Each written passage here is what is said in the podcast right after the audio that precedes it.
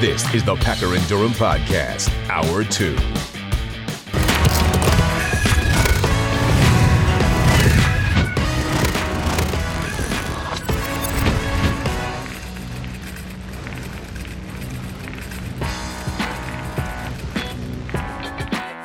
Packer and Durham. The free power hour is upon us as we continue to stream live on the ESPN app.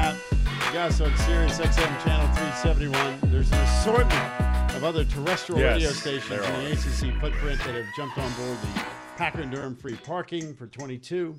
And of course, the number for the show is 844 say ACCN. Uh, ladies and gentlemen, coming up, uh, in case you missed it with Jenny Levy from yesterday, Gino DiMare, the Miami baseball coach, will be with us in the nine o'clock hour.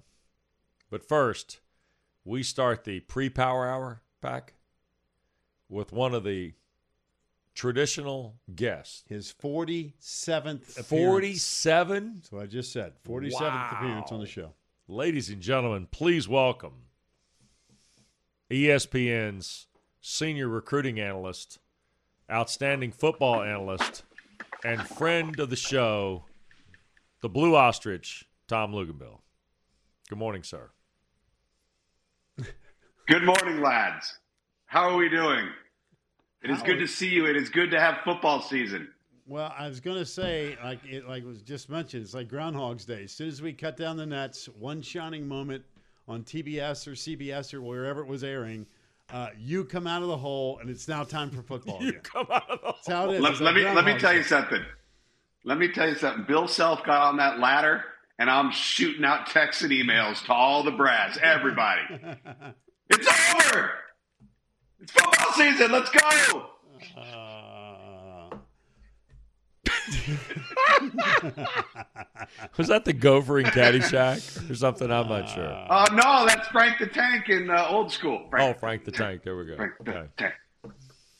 All right. all right. So, what, what did you find out? I mean, you and, and partner over here are tag teaming it in Chapel. We had Yeah. a blast. We had So, a blast. I am assuming you did. Yeah. Uh, so, what did you find? What did you see? Were you more interested in what you saw offensively with the quarterbacks, or more intrigued with what North Carolina was going to do with Gene Chizik on the defensive side, based on just a spring game alone? To be honest with you, neither. I was most impressed and most intrigued by their growth and their added depth and talent in the trenches on both sides of the ball. I mean, that's that's been the ultimate goal for Mack Brown um, since he arrived in, in Chapel Hill for 2.0. I mean, you, you, you can't gain ground against Clemson. You can't gain ground against Ohio State or Alabama unless you're going to start getting some of those horses up front. And on the hoof, when you look at them, and Mack Brown, I thought, put it really, really well. He said, We look pretty. All right. And they do. They didn't three years ago. And so the question now is, how do you get that pretty to play pretty? And I think that's kind of the next evolution for them um, up front. Obviously, a lot of new faces. You mentioned Gene Chizik. We've got a quarterback battle going on uh, with North Carolina. But I really thought that as a group, at least they've got the body types now that you look at and you say, okay, all right, th- this team's got a chance to really grow into something in a really, really important area. But Tom, I don't know playing. Pre- I thought North Carolina played pretty last year. You know, they had all the hype, all that cool stuff, neat uniforms, everything. Everything sold out of Kenan, hmm. but they played pretty last year. They got punked. I mean, they were six and seven. Yeah. There's got to be a little toughness to this group, though, doesn't it? I mean, at some point in time, you Yeah. got to knock that door down and to go. Guess what? We got superior personnel. Now we're going to coach them up, and now we're just going to beat you. Can it get to that point?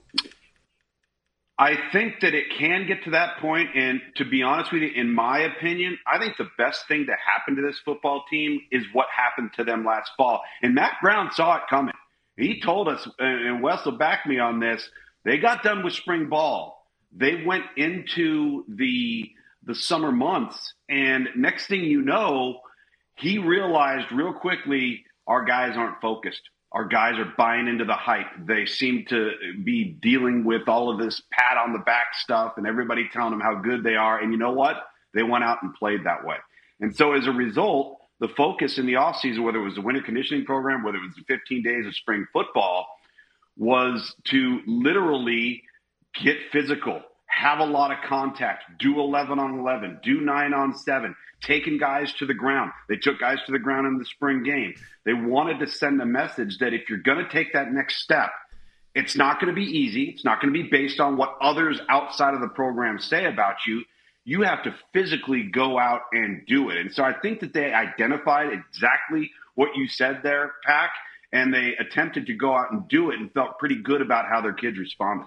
Tom, of the of the positions that are going to come under scrutiny, though, it is evident that Mack Brown and Phil Longo have no problem taking this quarterback thing all the way up to the Florida A&M game, and I'm not convinced that because it's Florida A&M, no disrespect to FAMU, Carolina may go play both guys in that game to still make a clarity decision before they go to Boone to play Appalachian State in week two.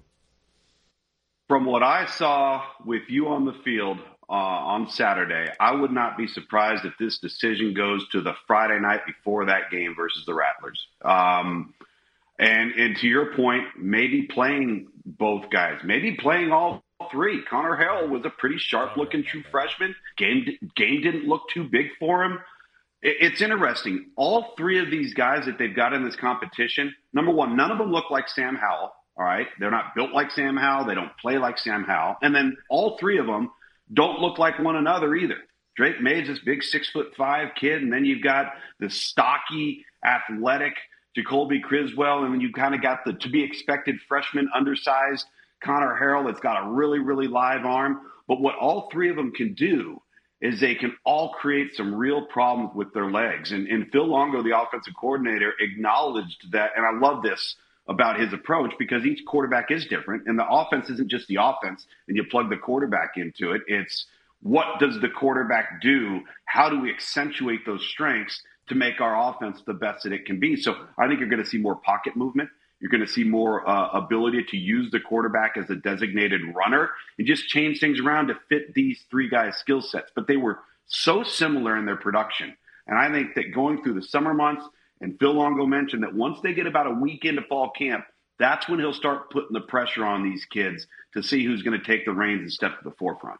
Tom, I, think the conference is still going to have a phenomenal year in the quarterback department. And I would say, I know it's yeah. April and it's still a bit early to go crazy with proclamations, but I, I don't think the ACC is going to change uh, their quarterback talent with any other conference in the country. However, uh, there's a handful of schools that are having fascinating quarterback battles. You just mentioned North Carolina. You guys had a chance to see it. What's going on at Clemson? Uh, the Pitt situation, defending yeah. ACC champs, will be intriguing. Uh, I think Virginia Tech is about as wide open as it's going to get. Uh, just some thoughts on some of these other schools with quote unquote quarterback battles. And let's start with Clemson. Uh, DJ is going to be the starter. Dabo's already said that. But Cade Klubnik's a guy that the, the rest of the league is going to get a chance to know. Yeah, remember Kelly Bryant was still going to be the starter too coming out of spring, and I had that spring game. That was the day that Trevor Lawrence on I think his second play of the of the deal throws a 55 yard touchdown, and it was uh, lights out, parties over. So. Listen, I think with Clemson's spring game, you got to really take it with a grain of salt. That was a skeleton crew. Um, that was not a complete football team. That was not a team that had their best personnel on the field. I, I, you know, I think that with spring games, you know, you can take that with, you know, 10 cents, you get a cup of coffee with it and, and then just leave it at that. But DJ Uiagalelei, and I had their bowl game, he, he is going to have to become more efficient with his accuracy. It's really about his accuracy. And I think so much of Cade Klubnik is that's kind of what his game is. Is he going to be looking physically like DJ Uiagalelei? No. But what he does is he puts the ball where it needs to be, when it needs to be there. And at the end of the day, that will eventually trump physical attributes. So I, I think that that thing is good. I think it's smart to say, okay, DJ's our starter. Yeah, because you want him going into the summer workouts confident. You want him going into the fall camp confident as the leader of the football team. But eventually, eventually, he's going to have to produce at a level that was significantly higher than he did a year ago, despite the fact that they won 10 games. All right. If we take Devin Leary's spring game, I mean, where does that fit in the pantheon of what you expect? Because nobody throws for that number in a spring game. Remember when Mack Brown told us that as the head coach in a spring game, you're either happy or you're mad or you're both at the same time because you're really excited about your passing game and now you're looking at your defensive coordinator and saying, what in the heck are we doing in the secondary? Here's what I take from that. When you're lining up in cover three and cover two with no pressure packages, all right, and the defense has no chance of disrupting the quarterback, they have no chance of disguising anything. Then, if you're a veteran guy like Devin Leary, the ball is going to be in the air, and he's pretty much going to have his choice of where to go with it, and the offense has significant advantages. I think what it reflects is that this is going to be an offense that's going to be in sync. They know what their components are. They've got proven commodities.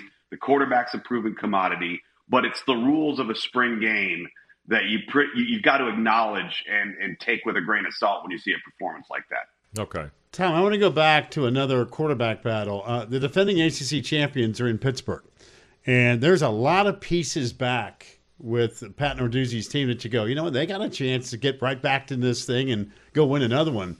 But you got the whole Slovis Patti thing at quarterback. You got the transfer, the hot shot from USC.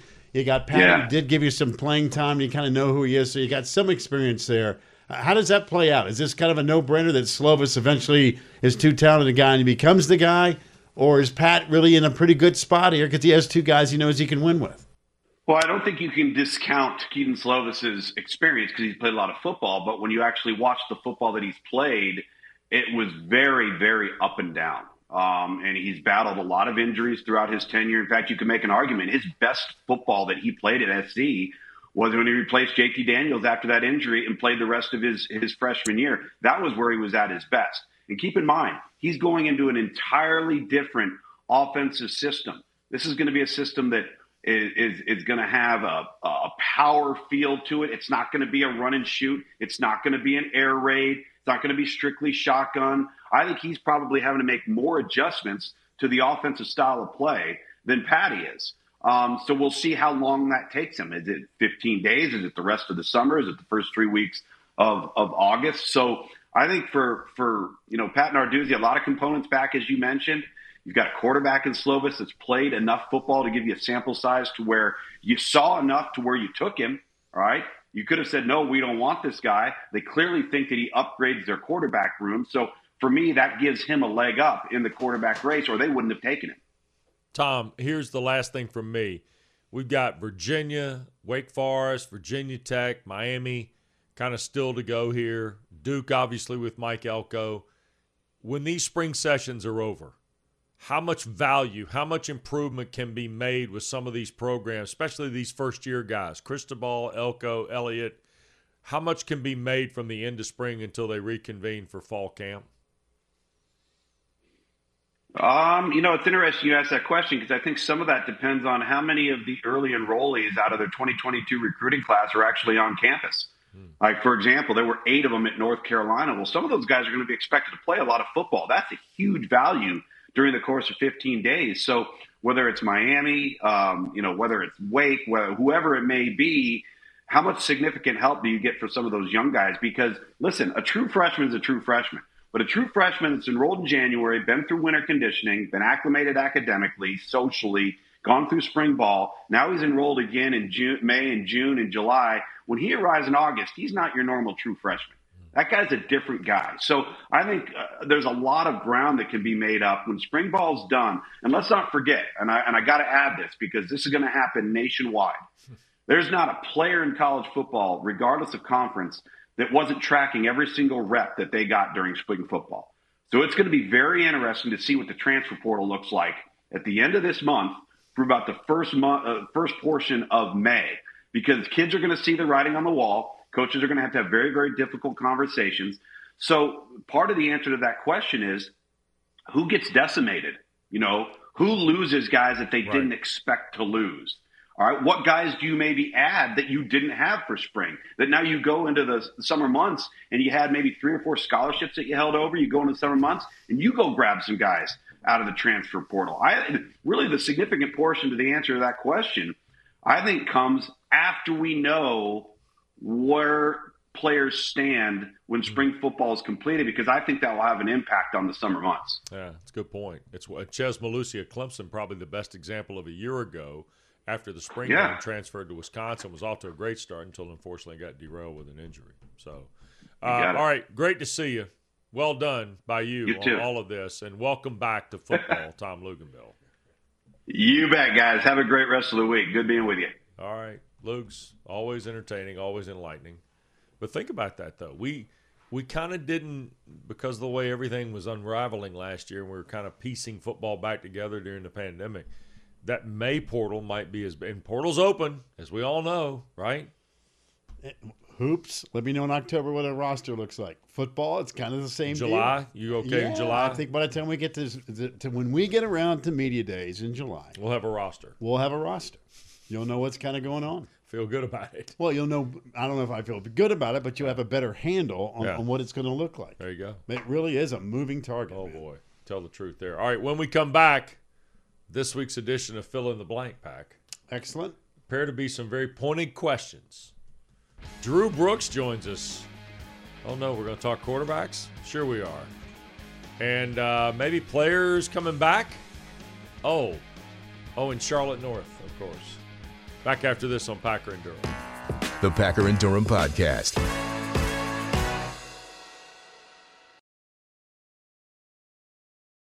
Uh yes, six oh five, and fill in the blank. Yes, sir. We have that. So make sure you're listening. Yeah, I'm here. Okay. Drew Brooks, ladies and gentlemen, is our uh, game master. Mr. Brooks, good morning. Maybe not. Maybe not. We'll thought- try again. We'll try again. How about that? Oh, there he is. There he is. On So delay. what's happening? How you doing? Uh, just a face covered in a mask for television. No big deal. It's okay. I'm doing great. First question: uh, If you were uh, standing on the 18th tee box at Augusta on Sunday with a five-shot lead, would you have won the Masters? Easily.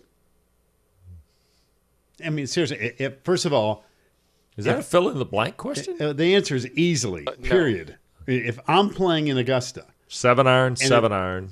hear me out. Okay. If I'm playing in Augusta, it's Sunday. Yeah. The last round of the match. If I'm that kind of player, Yeah. Uh, I could. Yeah, I could do it left-handed or right-handed with a five-shot lead. Would you four putt the 18th green? Maybe for fun. Okay. If I had it totally in the back, Paddle ball it? yeah, Yeah. I might just blow it by 15 feet and just watch everybody lose their minds for a second. They, they did. I thought he was gonna miss one more. I did too. Did you? And if he missed one more, it was going to get close. Well, he had it, and he earned it. boy, did he ever. It's great. Scottie Scheffler's some kind of player. All right.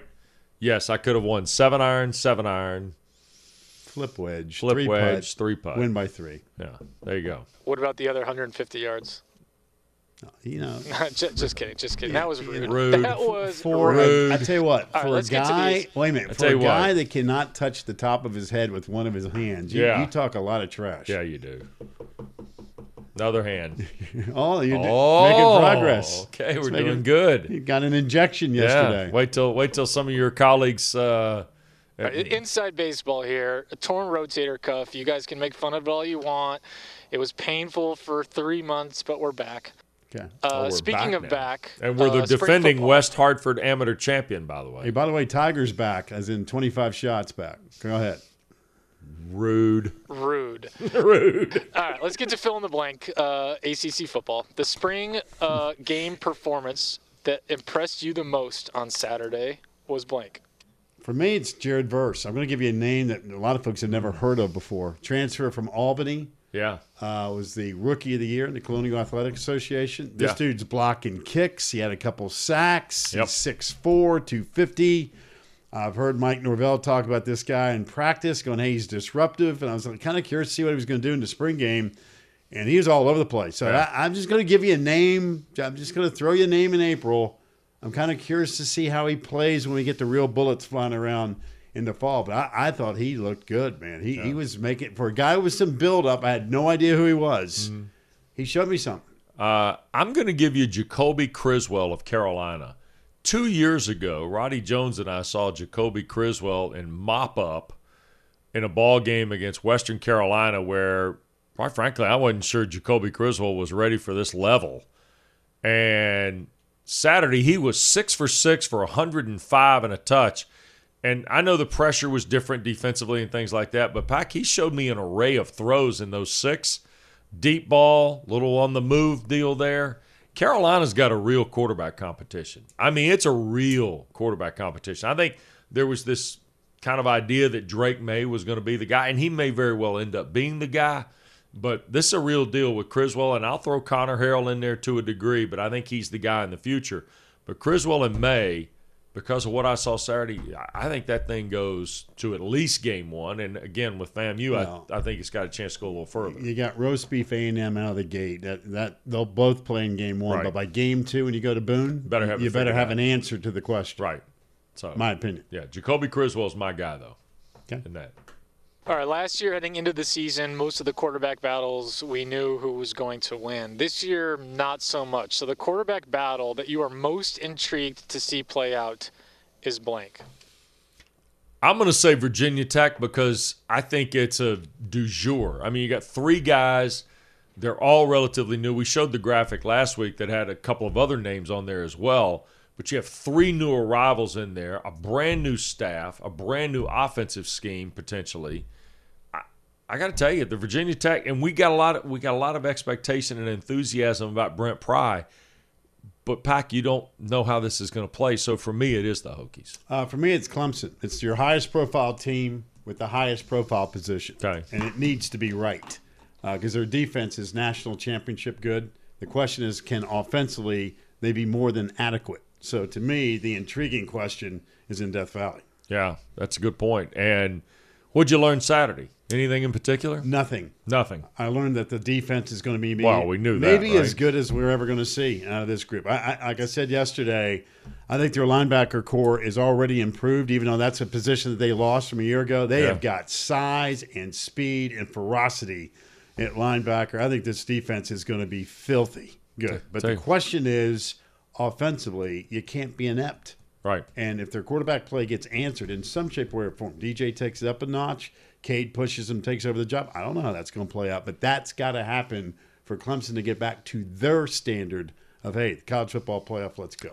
Mafah, Pace, Shipley, Great backs. Fine. I'm not worried about that at all. offensive line. Well, they got to be. I mean, that- Okay. it all works. I mean, the I'm beautiful thing about football is Yeah. it's not just a guy; it's a true team effort. All right. But that quarterback a- a- answer has to be figured out by Dabo and company. All right. Next, Brooks. So we got Duke, North Carolina uh, for the third time in the Final Four. Obviously, Hmm. uh, we didn't get Louisville, NC State in the ACC tournament. But the next question is the matchup of the spring sports that you want to see the most in the ACC tournament is blank. That's easy for me. I'll take. Who are you gonna take? I was going to take North Carolina, BC women's lacrosse, one Wow. two. I'm gonna take Florida State, Virginia Tech softball. That's not bad either. Yeah, this is right though. I mean, you can't go wrong either way, can you? No, I mean, we're, we're blessed from a spring sports standpoint. We got so many great matchups of top five teams, and in this particular case, top two when it comes to North Carolina and BC. But Yeah. uh, Jamie Ortega, great. Charlotte North, great. I mean, these are superstars, scoring machines. They're one versus two, and then we just saw what Virginia Tech did to Florida State over Right. the weekend, taking two out of three, and could have easily won all three Yep. um, this showdown. But I will say this thing about the softball, Wes. We had this last year with Clemson and Florida State in a sense of, hey, they didn't see each other in the regular season, but man, wait till we get to the ACC tournament. Guess what? Duke Yeah. won the whole thing. We never saw the match. You never know. Mean, Duke's really good. Clemson's really good. But the Virginia Tech and Florida State feel like they're Oklahoma City bound. They're that good. That They're talented. outlier the other night of Virginia Tech scoring what 23 runs. 23 Come on. on Saturday. You know, some teams don't score 23 in a month. we thought that'd be low scoring, right? Oh They yeah, pitchers spot. and all this, and then Yeah. there's. I looked, I saw 23. I went, what? Yeah, they're oh. both really good. Unbelievable. All right, Brooks, what do you got? We've reached declaring for the draft season. Some sign with an agent, some don't. But the ACC basketball player you hope returns for at least one more season is blank. Uh, I'm going Armando Bacot with North Carolina, and I, I I'm not a draft guy. All right, I don't do recruiting. You're not? I know I don't do draft. I don't do recruiting. all right, but Armando Bacot had such an awesome year, and everything I see is like, well, he might be a second round pick. I'm thinking, man, just come on back to Carolina, play one more year, and just I- light it up like a Christmas tree. I'm with you on this one. I think that, and I've started to look a little bit. I, I'm peeking at mock drafts as these uh, declarations come out, and I'm all for him finding out what you're going to be, where's your value, that kind of deal. I got no issue at all with that. But we talked about Dallas Walton of Wake Forest staying in and signing with an agent. If I'm Armando Bacot, I do not do that because hey, you know what the one benefit some of these guys have is what Greenberg said what last week, right? Name, image, and likeness. Part of it. You can, Yeah. make some, you can make some coin in college. That's it. If you enjoy the life. So Armando Bacot could come back. I think he'd be the preseason player of the year in the ACC. I think he'd be preseason All America I agree. at the college agree. level. Um, and it would be a win for the ACC and certainly a win for the Tar Heels. I think Armando Bacot's one. Uh, you look around the league, though, there could be a couple of others that could be really interesting, too. Keve Aluma? I haven't seen Kevin Aluma on many lists. Listen, I want all these guys to chase their dream, have success, make millions of dollars, play basketball. Do I mean you, you, owe yourself the opportunity to find out where I stand in the pecking Yeah. order. But again, the question was, who would you like to see? I'd like to see them all come back. I'll give you one more. Go You ready? Buddy Boeheim.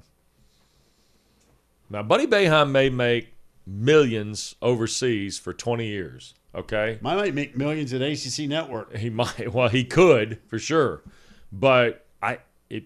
What's one more going to hurt? I mean, you got a chance. Now we know Jimmy's not going to play. Buddy has said he's not going to play, but when the rubber meets the road at some point, it gets interesting, right? Because your value is your value, and again, reminder: first round money's the only money guaranteed. You're worth what someone is willing Oh, to pay you. you. Yes, there I've you said that a thousand times. Professor Packer. That's the truth. All right, Brooks, you got one more? We got one more. I'm stealing a little bit from a guy who used to work at ESPN, but Dan Patrick used to do this thing uh, where he called the bathroom can wait, right? So, like, Pack on Sunday when Tiger was playing, even though he's 25 strokes back, wouldn't go to the bathroom because he didn't want to miss anything that Tiger did.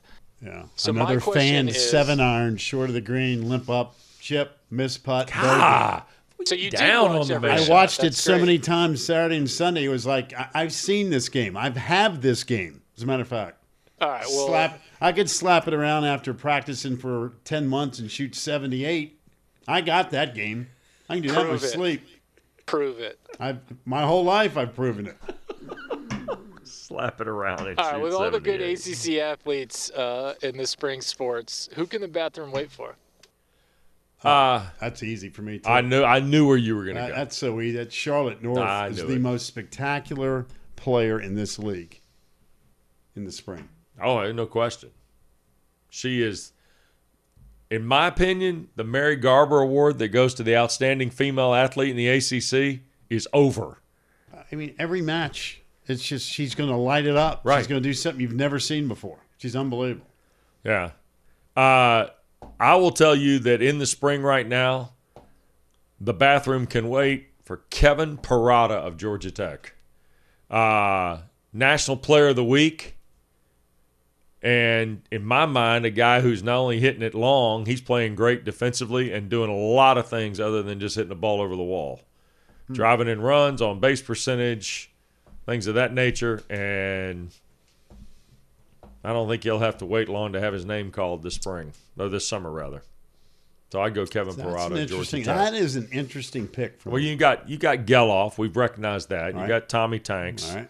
At NC State, but this guy here is kind of having one of those years, We got the dudes down in Miami, won 13 in a row. and they're filling up pitching it. stat sheets too. They are. I mean, I'm telling you, like I said, the ACC baseball, the last ranking came out yesterday. The league's got four teams in the top 10. That is more than everybody else. Big 12's got three. Yeah.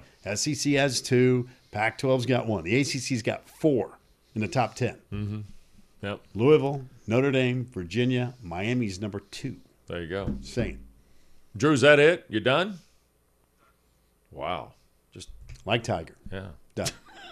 I'm telling you, man, you are cleaning No, that I'm deal just saying, out. you know what? I, I went off yesterday on radio. Yeah. And I thought him being back on the golf course was awesome. I mean, his story on Thursday was spectacular. What he did. Unbelievable. I mean, it was an incredible comeback. Yes. But that was Thursday.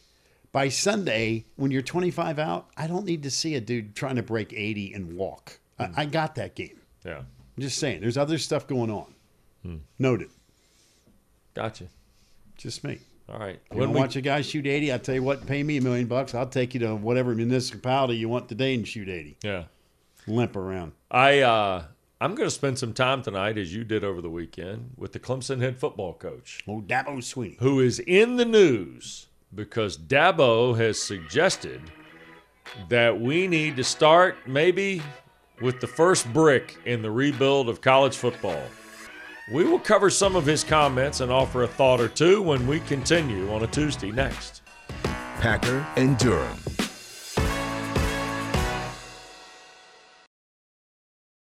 So Dabo Swinney has uh, had some really interesting comments here uh, to ESPN's Chris Low, and it's garnered a lot of reaction. Shocking.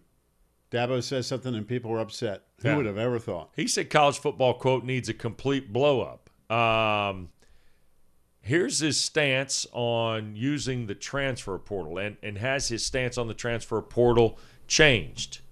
And Dabo says my transfer portal is in that locker room.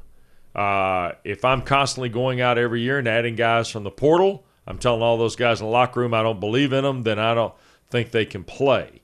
We're also not doing our job as coaches and recruiters if we're bringing in a bunch of transfers. We're not going to build our roster on transfers. All right. Um, I I don't disagree with the loyalty concept that he's always had at Clemson with his players, and it's worked Oh, you think so? absolutely. He's won 11 straight years of 10 or more wins. That's right. Two national titles, And he's won six college football playoff appearances, four nationals. I mean, come on. It- it- His system has proven he knows what he's doing. right. However, let me ask you this. What's the however part? However, uh, It- Other than the guy in Tuscaloosa who's had a better run than him. nobody. Well, then what, where's the however? However, I'm asking, is there a spot, one, two per year, where it makes sense for Clemson or even in Alabama? I mean, Alabama's adding Jahmyr Gibbs this year from the transfer portal, Right.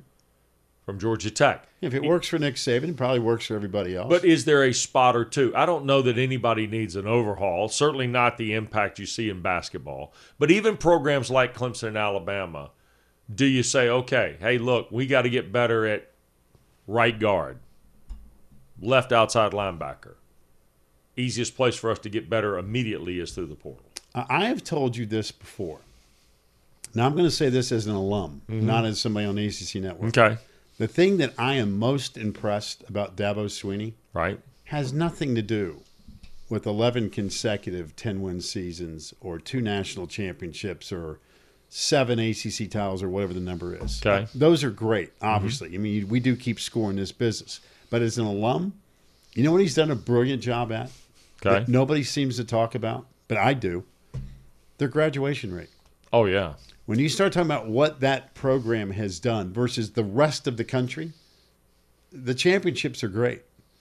But he has always been consistent. And that's why I laugh at some talking heads that are always taking shots at him about the educational part that he talks about. I'm like, well, then that tells me that the people that make fun of him with that have not done any homework whatsoever. Uh, zero. Because the thing that impresses me the most about Dabo Swinney and his program is how they get guys ready for life. Mm-hmm. They are, have done a brilliant job. The PAW journey, the graduation rate, what they do, follow up. I mean, we were at the, the event Friday night with the All In Ball. They had 60 to 70 former players come back for a charitable event. Mm-hmm. Phenomenal. To me, as an alum, that impresses me more than any time you could sit there and hold a trophy and say, here's an ACC title, here's a college football playoff appearance, here's a national championship. All that's gravy. But the cake, you know, the cake is making sure your guys graduate. His devotion to the culture, the way they go about in recruiting, they don't hand out 500 scholarship offers. When you get a scholarship offer at Clemson, it's like a gold ticket. Mm-hmm. They really do their due diligence. They're almost behind everybody when it comes to giving out a scholarship. And that tells me they do their due diligence with character, the quality of the culture, what it's all about. And so for Dabo to be reluctant to say, listen, could we need help at wide receiver, quarterback, right guard, tight end, whatever? Right. Yeah, there's a lot of people that would love to play football at Clemson. But the fact that he's put kind of a wall up to go, hey, I'm going to be incredibly selective, if at all, mm-hmm. in adding to my locker room tells me everything about he believes that his culture is built to make them a better person, whether they go to the NFL or not. Right. And I say that now as an alum. So you can go on with the however part. Well, I'm just saying, is there a spot in his program like there would be in any other elite Yes. college football team? Yes. Okay. Hundred percent. Right. There's nobody in America that looks at their roster and says, "Could we improve overnight?" There's no. Alabama, Georgia, Ohio State, Oklahoma, you fill in the blank with your favorite. Right. Every coach could sit there and say, Drew Serum, you could snap your fingers and could you improve your roster? The answer is yes, you can. Mm-hmm. Everybody can do that. Yeah. I think the other thing too that was interesting was to hear his comments on name, image, and likeness, and just kind of the structure of college football. And uh, CeeLo said, you know, especially when you see high school players reportedly signing with collectives and things like that. Dabo's quote on this is: "There are no rules, there's no guidance, no nothing. It's out of control. It's not sustainable. It's an absolute mess and a train wreck. And the kids are going to be the ones who suffer in the end. There are going to be a lot of kids that end up no degrees and make decisions based on the wrong things. Going to be a lot of decisions based on short term stuff, and they're going to sacrifice the long term value of education, relationships, and connectivity. It will settle out everything eventually, but no, it's not what it's supposed to be. The intention's very good. I love the fact these guys can make some money on their name, image, and likeness if that's what they want to do. But the way it's set up now is definitely not how it was intended. Just like most things, there are always unintended consequences. And unfortunately, the kids will be the ones to pay the price because you've got a lot of really young people that are having to grow up really, really fast. Now, you can say whatever you want about Dabo Swinney and your interpretation. He just spoke the truth to you at the front of that quote, in my opinion. It's out of control. There's no rules, there's no guidance, and it's not sustainable. It's the exact same message that Bubba Cunningham just gave us, what, 10 days ago? Yep. Two to three years before we get governance on name, image, and likeness. That's two to three. Mark Emmert, even as much anti Emmert as sometimes you might hear from us, Mark Emmert said we are at a tipping point. Well, sure, you're at a tipping point because you haven't been able to do anything. But yet, everybody recognizes the volatility and the crisis in some ways the next two to three years could be for college athletics and, in particular, college football. Pack uh, of all the stuff that Dabo said to Chris Low, to me, the, the most interesting, and it's almost as if he read off my script, something I've been beating a drum on for six or seven years. He truly believes that college football is to the point where we could be looking at anywhere from 40 to 50 teams playing college football with one commissioner, and here are the rules. Right. Go get them. And I've said for a long time, I think we're going down that path. That four, uh, that was exactly the number I mentioned. 40 to 50 teams, I think will eventually make up what we consider "quote unquote" big boy football. Right. And those are the schools that have made the ultimate commitment from a facility standpoint, coaches, recruiting, staff, you, you name it. Um, I don't think there there's going to be that many. I mean, I think 40 to 50 is probably about the right number. I, I think that's where I think we're on the fast track of doing that. But he also, like a lot of people, and we're now getting prominent voices in a variety of sports. That's the piece about this. You just had Mike Krzyzewski say it in not so many words. and he's been beating that drum for a long time Okay. in college basketball. You now have Mike Krzyzewski and you have Dabo Swinney. In an indirect way, you had the president of the NCAA say it. We just had on our show two weeks ago, maybe one of the leading voices in athletic administration in Bubba Cunningham. Smart. And we could line up three or four more of his colleagues behind him. And yet, nothing has moved. Nothing has moved. Nobody's convened. Nobody's talked about governance. It's one of the things that as we move into the spring, I think it's incumbent upon us and other shows of, of like to dig into why why are we not getting the governance? Why are we not getting that movement? It's an easy answer. It's called a lack of leadership. Right. You have nobody that really is in control to say, listen, I'm going to go get something done. Mm-hmm. I mean, when, when the NCAA's answer to solve their problem is, we'll wait on Congress, that is all you need to know that that's a problem. There's got to be a organization, a group of people, real true leadership that says, hey, listen, we're going to go get something done. We're not going to have another subcommittee meeting. Who's bringing donuts? Mm-hmm. Who's bringing the croissants? Nonsense. Go get it done. And the NCAA is, like I've said a hundred times, has failed so miserably in Right. this department that it's almost comical. It's sad, to be honest with you. Yeah, I, I think where we've gotten to is, and I'll be interested in our next chance to sit down with Commissioner Phillips. I don't know where that's going to be, but somewhere here, hopefully in the next 60 days, we can, Hopefully next month. yeah, hopefully next month, uh, we get a chance to visit with the commissioner at length. And the specific topic has to be the next line of leadership. What's that going to look like in his mind? And keep in mind too, with the Power Five, we've also seen a transition in leadership at the Power Five. We got a new commissioner in the Pac-12, Commissioner Phillips here in the ACC. Yep. Uh, the Big Ten's going through it, and now the Big Twelve is going through it. Bob Bowlesby announcing his resignation. Mm-hmm. And what direction does that conference go in? A guy like Oliver Luck, to me, would be a natural fit for a college football czar Sure. or a commissioner for the Big Twelve. Given his ties to West Virginia, worked with the NCAA, understands pro sports. You know, who his, Right. dad, his son was. Uh, I think he's a brilliant, smart guy that could be part of the answers for college football's ills. Yeah. All right, sit tight. More to come on Packer and Durham when we come back. In case you missed the visit yesterday, Pack and Drew talked to Jenny Levy, the great lacrosse coach at North Carolina. You will see that when we continue next. This is the Packer and Durham Podcast.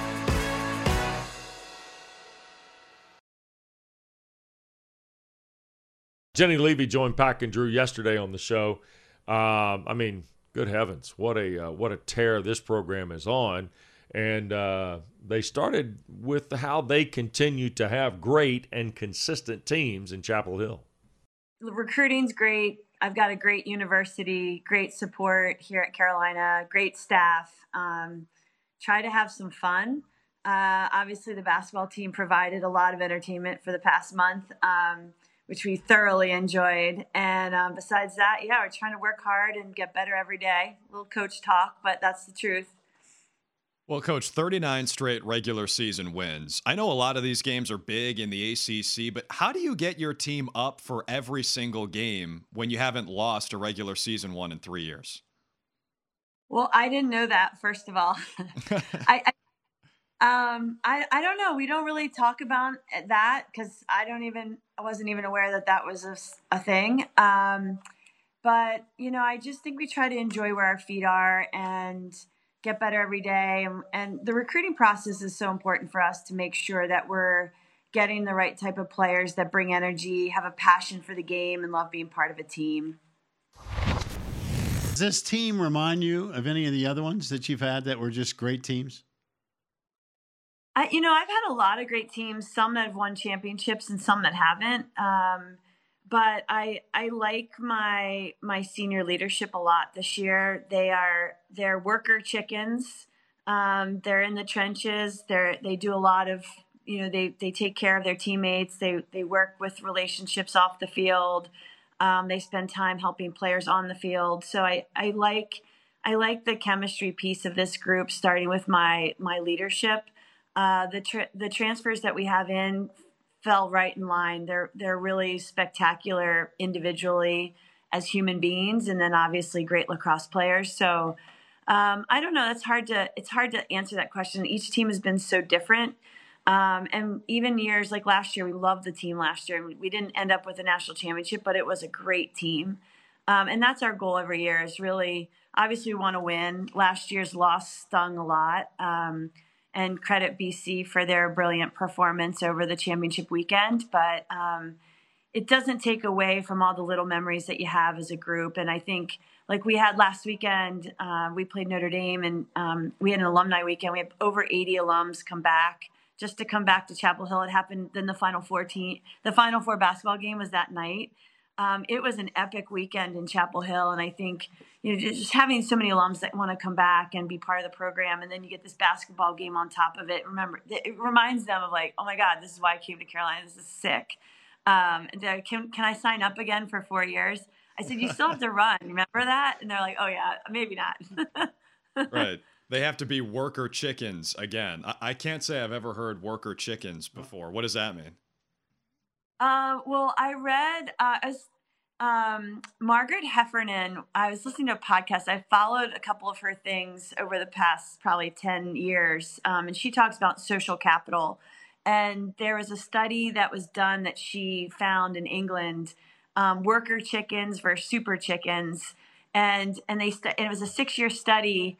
And they had they had this group of worker chickens that they just kept as worker chickens, and they studied them for six years. And their um, their productivity was just in, in eggs laid. And then what they did with another group of chickens is they took the best chickens who basically are the ones that are laying the most eggs.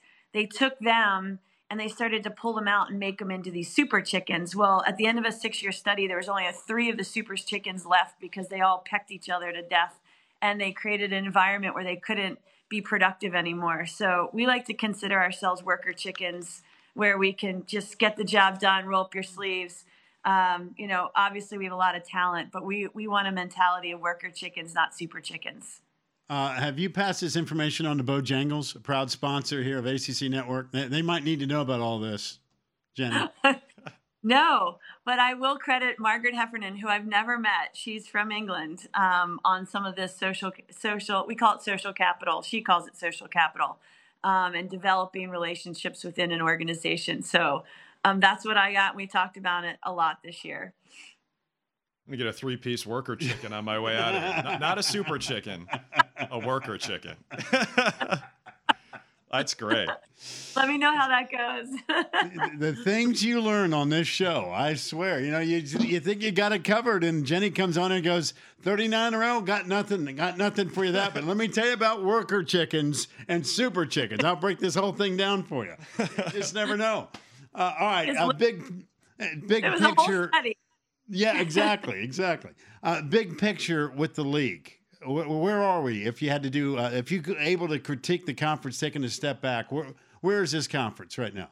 Oh my God, the ACC is outrageous right now. I mean, obviously, we we go up to Boston in mid March, and there's six thousand people in the stands for a regular season game up there um, to see, you know, BC play Carolina or Carolina play BC, however you want to put it. Um, it was it was a beautiful day up there and it was electric and the game was was really really packed with talent on both sides of the ball and it was a great game. Um, and then we go up to play syracuse um, you know last weekend in the dome. They've got 3000 people up there.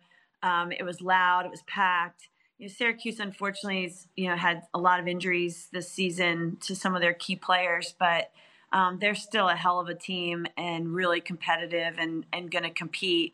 Um, you know, I think we haven't played Virginia or Duke yet, um, but you know, both of those teams are very capable of of um, you know battling for top spots.